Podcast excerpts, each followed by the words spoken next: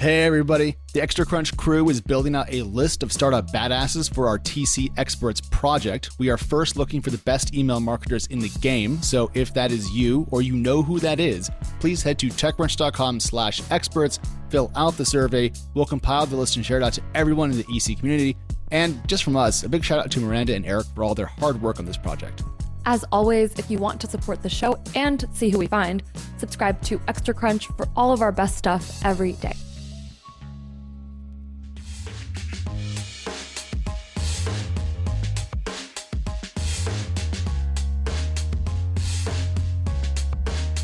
Hello and welcome back to Equity, TechCrunch's venture capital focused podcast where we unpack the numbers behind the headlines. Of course, this is our Wednesday show where we niche down to a single topic, or in this case, two topics or four topics, depending on what type of motor vehicle you might find yourself on. My name is Alex, of course, and I had Natasha Mascarenhas here with me. Natasha, how are you? I am so excited about this topic. When I notoriously interned in San Francisco, that's when all the scooter wars slash saga slash littering everywhere began. And so it's great to do a checkup on this topic. It is indeed, but we are not here alone. It is not just the two of us. We have lassoed one of our favorite colleagues. We have Kirsten Korosec here with us. Kirsten, please say hello to the uh, the Equity fam. Hello to the Equity fam. I don't like that phrase. I've just decided that now we've said it twice. That's going to be the last two times that ever happens again. And it's been forever branded. Kirsten is our transportation editor. She runs a team of people covering the mobility, micromobility, EV, batteries, SPAC. Essentially, if it moves and you can sit on it, Kirsten probably writes about it. Is that pretty much fair, Kirsten? Yeah, it's fair. And if it also just randomly decides to raise a bunch of money by merging with a special purpose acquisition company, that is also, you know, fair game. To give everyone a quick overview of what we're doing today, we are going to talk just about that the EV SPACs, essentially a rundown of fraud and various bits of chicanery. We're going to dig into the bird SPACs. If you want to know a little bit more about scooter economics, or as we call them, scooternomics, we'll have quite a lot there. And then we're going to wrap up with some Kirsten scoops, actually, about changes over at Waymo which is now way more cheaper for Google because no one works oh, there. No. Let's kick. I apologize for that. Let's start with the granddaddy of electric vehicle SPACs, Kirsten Nikola, a company that has become synonymous with the hype cycle of these deals. So, taking us back in time, when when Nikola decided to actually SPAC itself onto the public markets, I, I'm curious how familiar with the company you were. I was very familiar with them, and I had the pleasure of interviewing Trevor Milton years ago. When he told me that he was creating the next iPhone, I just knew he's absolutely a salesman and that was what my main takeaway was but i was like hey maybe this is a guy who can just like pull it off man anyone who dug into that company then probably would have found lots of amazing stories but instead it was hindenburg research the the short seller that really and bloomberg i should say they both uncovered some exaggerations and some potential fraud. So they're a short selling group that's put out research on a, another company we'll talk about in a second. But Natasha, uh, if I recall correctly, that the valuation of Nikola since its peak has really come down to a much smaller number. Yeah, so it debuted on the Nasdaq in June. It was worth about 29 billion then, and then now today it's worth closer to 5 billion. So extreme, extreme downfall. And I did want to share one anecdote between me and Kirsten of when I was writing about mobility once. I fell for the iPhone on wheels line that a founder used. And she was like, that's a normal cliche. and I was like, that sounds so smart because the idea is that cars should be adapted to be as savvy and swift as the things that exist in our pockets. And so, in general, that's a, apparently a common phrase used in mobility. And Nikola kind of ruined it for everyone else. Uh, the Nikola saga to me was kind of a, an impetus or a driver, if you will, of the broader kind of early SPAC boom. Not not the current SPAC boom that we're in. It was almost like a, a predecessor wave of SPACs, and we saw a bunch of other companies take part in this. Kirsten Fisker is another company that's come up. So I, have heard of Fisker because they used to make super high end like supercars, if I recall correctly. And I was a little surprised to see them in the SPAC game.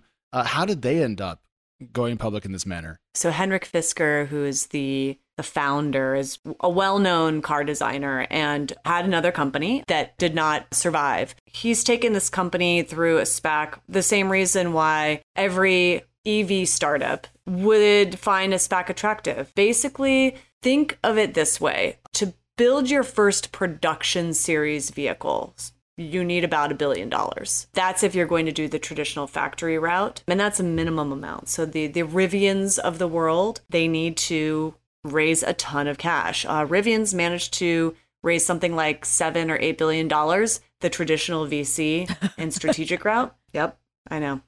A lot. That's a lot of uh, that's a lot of money. Yeah, Lucid did the uh, Saudi sovereign fund route and then did a SPAC, and I believe that they're officially a publicly listed company. And Fisker followed the same route. It's just very expensive to design, develop, and build a production series automobile. And the reason why Kirsten says that SPACs are good for raising a lot of money is because they're very good at raising a lot of money. And they're priced when the deal is put together. So the company can kind of tell before it's even announced how much money on a gross basis will be raised, how much runway that will give them, how far they can get. And so it, it's like going public in an IPO, but with less kind of last minute dickering over the numbers. And so you can raise a big chunk of cash all at once, which has proved to be so, so popular. And then we have uh, on the fraud train, Natasha, Lordstown Motors. Can you rock us through the, the share price decline there? This is one of my favorites. Yeah, so they SPACed in October. Their shares topped about $29, and now their shares are at around $10, along with some news that they are being probed by the SEC for misleading investors about their progress to date. And notably, the yeah. startup is also backed by General Motors. And so we're seeing some of these heavyweights. Well, you know, backed by. So, uh, Kirsten, here's the thing. So, prepping for today's show, I had forgotten just how long the litany of, of shadiness had gone in this space. And I was a little bit amazed at how some of these companies, I think Lordstown was part of the list, would essentially find anyone who say, we might want to buy one of your cars in the future. And then they would trumpet it out like 10,000 orders, you know? And so they kind of built up this almost like fake demand to drive adoption of their specs. And is that all over now, or is that still a, tactic that's being uh, used? I wonder what famous billionaire who also has an electric vehicle company could have possibly popularized such a tactic. I can't think of it at all. Yeah, me either. I don't know, like Serge Serge Brin. yeah. I have noticed them backing off a little bit, I think in part because some companies are purposely trying to differentiate themselves from that. It makes sense. I mean, because it doesn't it, it doesn't look good. But before we go to Natasha, I just want to point out that the difference between Elon Musk and these other people is that Elon Musk consistently, mostly ish, delivers on his promises and hype. The most annoying thing about him ish. ish. ish yeah. ish you know we still don't have you know a cybertruck we still don't have the the new roadster we still don't have the semi truck there are some things that have been delivered absolutely. The, the timelines tend to get extended and kicked down the road quite a right. bit. The, the last thing I'll say is to me, it's kind of interesting slash poetic that these companies all have started the conversation about SPACs and now are part of our everyday news announcements. But now they're also the ones that are adding a little bit of the we told you so SPACs are shady conversation back into it. And so it's like, two years from now, or maybe five years from now, I wonder if we're going to be better because of this period of SPACs, or if it's just going to be like a spurt in the ground and we're going to all pretend like it never happened. Things never get better in finance. Things never improve. I mean, think think about how we all learned that collateralized debt obligations with when you bring, you know, subprime debt into one unit to make it look better is a bad idea in 2008. We're doing that now with car debt. So we've learned nothing. look, the, the, the profit motive and greed in the world of capitalism, which I take part in, to be clear, is never ending and voracious. So no, we will learn nothing. In that vein, two other quick EV SPACs, Canoo now under it's C A N O O by the way. Is is it can canoe canoe? I hope not. Is it like Yahoo like with the exclamation point? There's no exclamation not. point. Uh, it's fine. just canoe. no no enthusiasm for me then. They're under SEC investigation, and then a rival SPACed back in November and has lost about half of its value. Our producer Chris Gates, who helped us kind of put together this uh, the show today, was like, you know, are, are, is this a good or bad use of, of SPACs? These companies. And I have to say, I think it's bad for individual investors, but great for the companies. Because prepping for today, I forgot that Nikola is an operating company. And I checked, and they had $764 million in cash at the end of Q1. And they're building the factory to make something.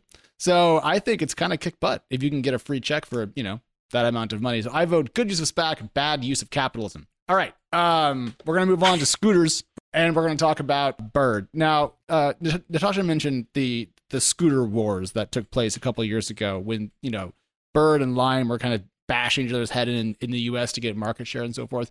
Then everything changed. Then the pandemic hit. So just to, to ground us a little bit, what is the state of the micromobility revolution? You know, in this kind of midpoint of 2021. The scooter economics are forcing companies to completely rethink their business models. The shared approach in conquering every major city and just dumping a ton of product isn't necessarily working out. And so you're finding a big technological push. So on the software side, to appease cities, to also on the hardware side to sort of make their vehicles more robust. But that that requires capital outlay. And so that herein lies the problem. But I suspect if there are more future SPACs or IPOs from micromobility companies, we might run into some similar right. economics. Natasha, I'm curious. Uh, when you were kind of prepping for the show, were you surprised at how bad the Bird economics were for their original model? Yeah, I mean, unfortunately, I've been thinking scooters are struggling ever since they got quiet and kind of legally ruled out in a lot of cities. But Bird was interesting when I was prepping was hearing that it had recently planned to spend 150 million on European expansion. It acquired a company and really was talking a lot of game about launching operations in new cities, even after it had to shut down operations, I believe, in different cities in the Middle East. And so you felt like it was getting ready to do something big. And then it's backed. And then I read your guys' story and now I'm concerned about it. So maybe let's run through the numbers so everyone understands actually how difficult that company looked like. Okay, so here's what we're going to do. I'm going to talk everyone through the numbers, and then we're going to have Kirsten explain to everyone why they're now running Deal. a partner program and how that might save their bacon if you go to the SPAC investor deck, we'll link to that in the show notes. Go to page 17 and look at this beautiful catastrophe of a chart, and you'll see in 2018 the company's ride profit, inclusive of vehicle depreciation, scooters falling apart, being thrown into lakes, and so forth, was uh, negative 348% of sharing revenue. So that means that their business was the worst thing I've ever heard of. That number makes WeWork look good. It improved all the way to negative 297% in Q1 of 2019. And then by 2020, things actually began to change a little bit, Kirsten, and that's when the business model shakeup kind of happened. So tell us a little bit about the uh, the partner program, if you will. This is the fleet manager program, and I think the best way to think about it is as sort of a franchisee model. It's interesting because as a franchisee model, it can seem very appealing to the outsider because here they get control their own business. They're essentially becoming an operator. So you, Alex, can become an operator.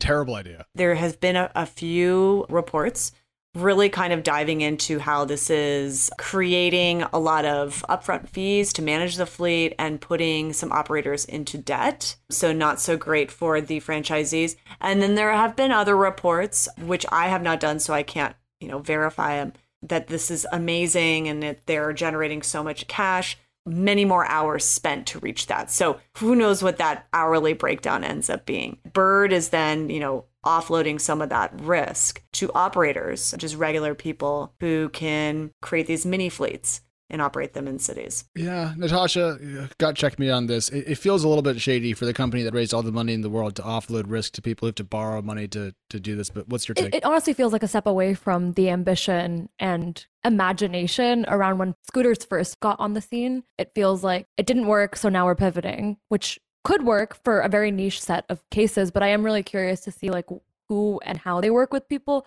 And to your point, Kirsten, like just figuring out how they vet these opportunities, because if they're swindling people, then it could just put that in a lot of people's hands instead of actual change. Well, in a sense, it has to work economically for the, the, the partner, else they will not do it. And then, you know, Bird can't pull this off. So it has to be at least, it has to work for at least some people, right? If you look at the company's economics, and this is again from their own data, once they began to really shift their revenue towards the partner model, their margins did improve. And so the, the business did get better. But what this shows to me is that if you just think back to the era in which Lime and Bird, it felt like yeah. were racing like every other week, bigger and bigger rounds, everyone was just pouring money into them. It, it's kind of crazy to think that like they were just setting fire to tens of millions of dollars on equipment that broke and an economic model that that wasn't viable. How did that not scream across all of their dashboards, Kirsten? I I'm just I'm shocked at how much money was just kind of consumed by these projects. I mean, it's always easy to go back 2020 hindsight and think about it, but I think this is happening across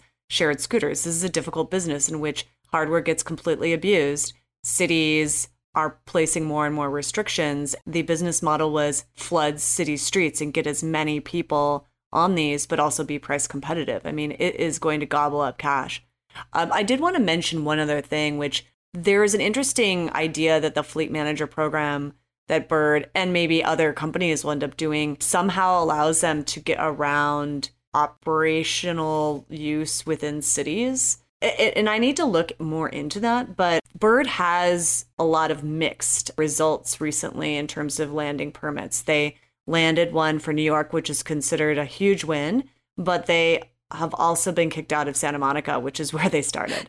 that like defines scooters in one sentence.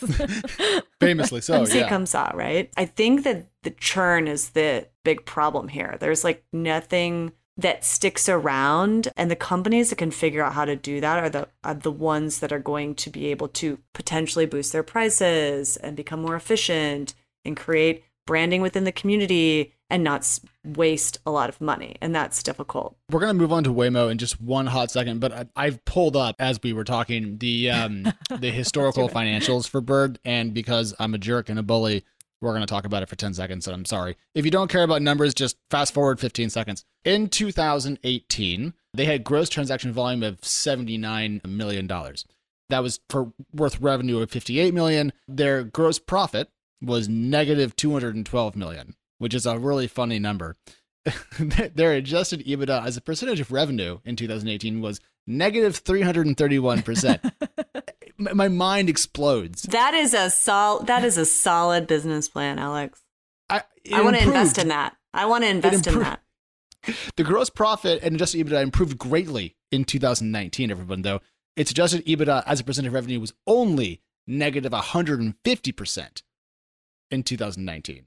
I, yeah, it, it's a it's a hard game. I, I'm. You know what though? Shout out for not giving up. You know, I would have given up after Speaking that. of struggling to steer the wheel, let's end with a scoop by Kirsten about some recent exits at Waymo, which is, um, you know, probably one of the most famous autonomous driving um, startup slash businesses out there. Kirsten, what has been going on with their executive team? Waymo, for those who don't know, is the autonomous vehicle company that spun out to become a business under Alphabet. It was the former Google self driving project. They have upwards of about 2,000 employees now. Their CEO, John Krafcik, stepped down this spring. And now, either right before his departure and then now right after, there's been a number of other executives. Garrett Dwyer, who's their CFO, their head of partner automotive partnerships, a super important position, a guy named Adam Frost. So is, is it on fire? Is there a Waymo mafia brewing? Like what what are you thinking of when you see all this shakeup happening? I think that competitors would love for me to say that, but I'm not going to. I, I do think that if you look at the backgrounds of a lot of these folks personally, like on an individual basis, you see a lot of them either hitting the top of where they're going to be within a company and deciding to leave, or mm. being at the company for five years, or with Google, you know, try 15 years and just picking their moment. Yeah. I will say it doesn't breed a ton of confidence, but their co CEOs are t- one in particular has been there since the beginning. So I don't know how the co CEO thing is going to work out, but their former CTO, Dmitri Dolgov, who's been with the company forever, he is co CEO with um, Tekedra Mawakana, who was COO and really doing a lot of stuff. And I have to say, I had an interview with her once last year before a mobility event. And I jokingly said to her when she had listed her everything that she was doing in her job. I jokingly said, "So when are you going to take the CEO position?" And she sort of go. laughed nervously. Yeah. um, but but I saw it then, it, and it wasn't a prediction. It was more that she was doing so much. Key people under them have not left. So let's see what happens. I'm not going to say it's the end of Waymo. I do think that it is a lot of transition, executive shuffling, okay. which can create some chaos as long as they get that under control, it will be okay. But I do expect more to leave in the in the coming months for sure. Okay, so two things. One, I volunteer to be CFO because that sounds like fun. Because all you have to do is lose money, and that's kind of it. And two, I wanted to say something really nice about Waymo because there was a, a viral yes. post that went out, uh, a video really uh, of um, a, a self-driving taxi enthusiast, for lack of a better phrase, who like videotapes his autonomous taxi rides, and I think it was Arizona. Yeah, that's in Chandler. Yeah, yeah, and, and, and, he was in a ride, and it didn't go very well by the end. It was cool up until the end, and then he got kind of stuck in traffic, and then the the taxi couldn't do anything, and it blocked. There was a construction zone, and everyone was like, "Oh, look, you know, Waymo, you know, doesn't work." But here's the thing: I watched it, And up until, yes, things didn't go right in a very complex situation, super impressed. The technology, the experience, and how it looked. And I, I just, I hadn't realized it was that smooth. You know, in sure, one location, one environment, blah, blah, blah, blah. But like, I'm hype about this. I hope as a consumer that Waymo doesn't give up and that they don't throw away or, or, or, you know, not give full juice to the work they've done so far because I would like to never drive again. I can assure you they're not going to give you up. And I'll just very briefly. So that was the Waymo one. That was their ride hailing. They have a driverless one, so no safety operator, and then they have ones with safety operators. There were two failures, basically. The brain, if you will, failed and got confused by the construction cones. But then there's always a remote assister. They're not controlling the car like you would think, like with a steering wheel, like sitting in front of a monitor, although there are companies that do that. It is more someone who will provide a path planning route to the brain of the car and that was done incorrectly. And so then the vehicle got confused again and required a roadside assistance to come. The important thing or takeaway from all of this is that the number of humans required to support an autonomous vehicle outnumbers a single Uber driver. And so the economics is going to be incredibly interesting in the future. It's a super hard and complex problem. Chandler is a simple environment relatively speaking, compared to San Francisco with good weather. And so, even then, with those complications, you can see how big this problem is going to be. And it's it's really exciting and it's a fun beat to cover, but it is in no way completely solved. But if you want to learn more about how this is being solved and a deeper dive into all things mobility, Kirsten, you're hosting an event, and I wanted to give you um, 15, 20 seconds to plug it. So go ahead and uh, and talk your game.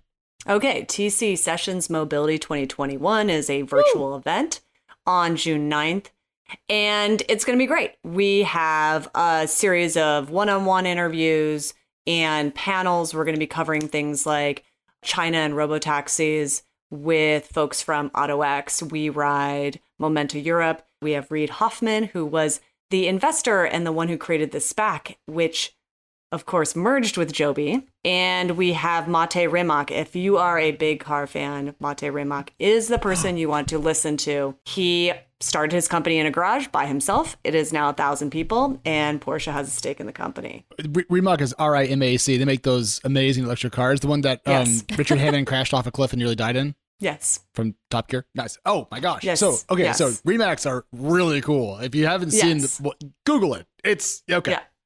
Holy crap, I didn't know they were coming. It's such a fun event. We love to dig in, we love to ask them tough questions. It's generally a good environment, good conversation. So, highly recommend you come join us and watch cool. and participate. All right. Well, we are back on Friday morning with your weekly news dive. This has been our kind of like, you know, double click on one particular space, in this case, mobility. Uh, we'll talk to you all soon. Natasha, Kirsten, thank you for your time. And everyone else, goodbye.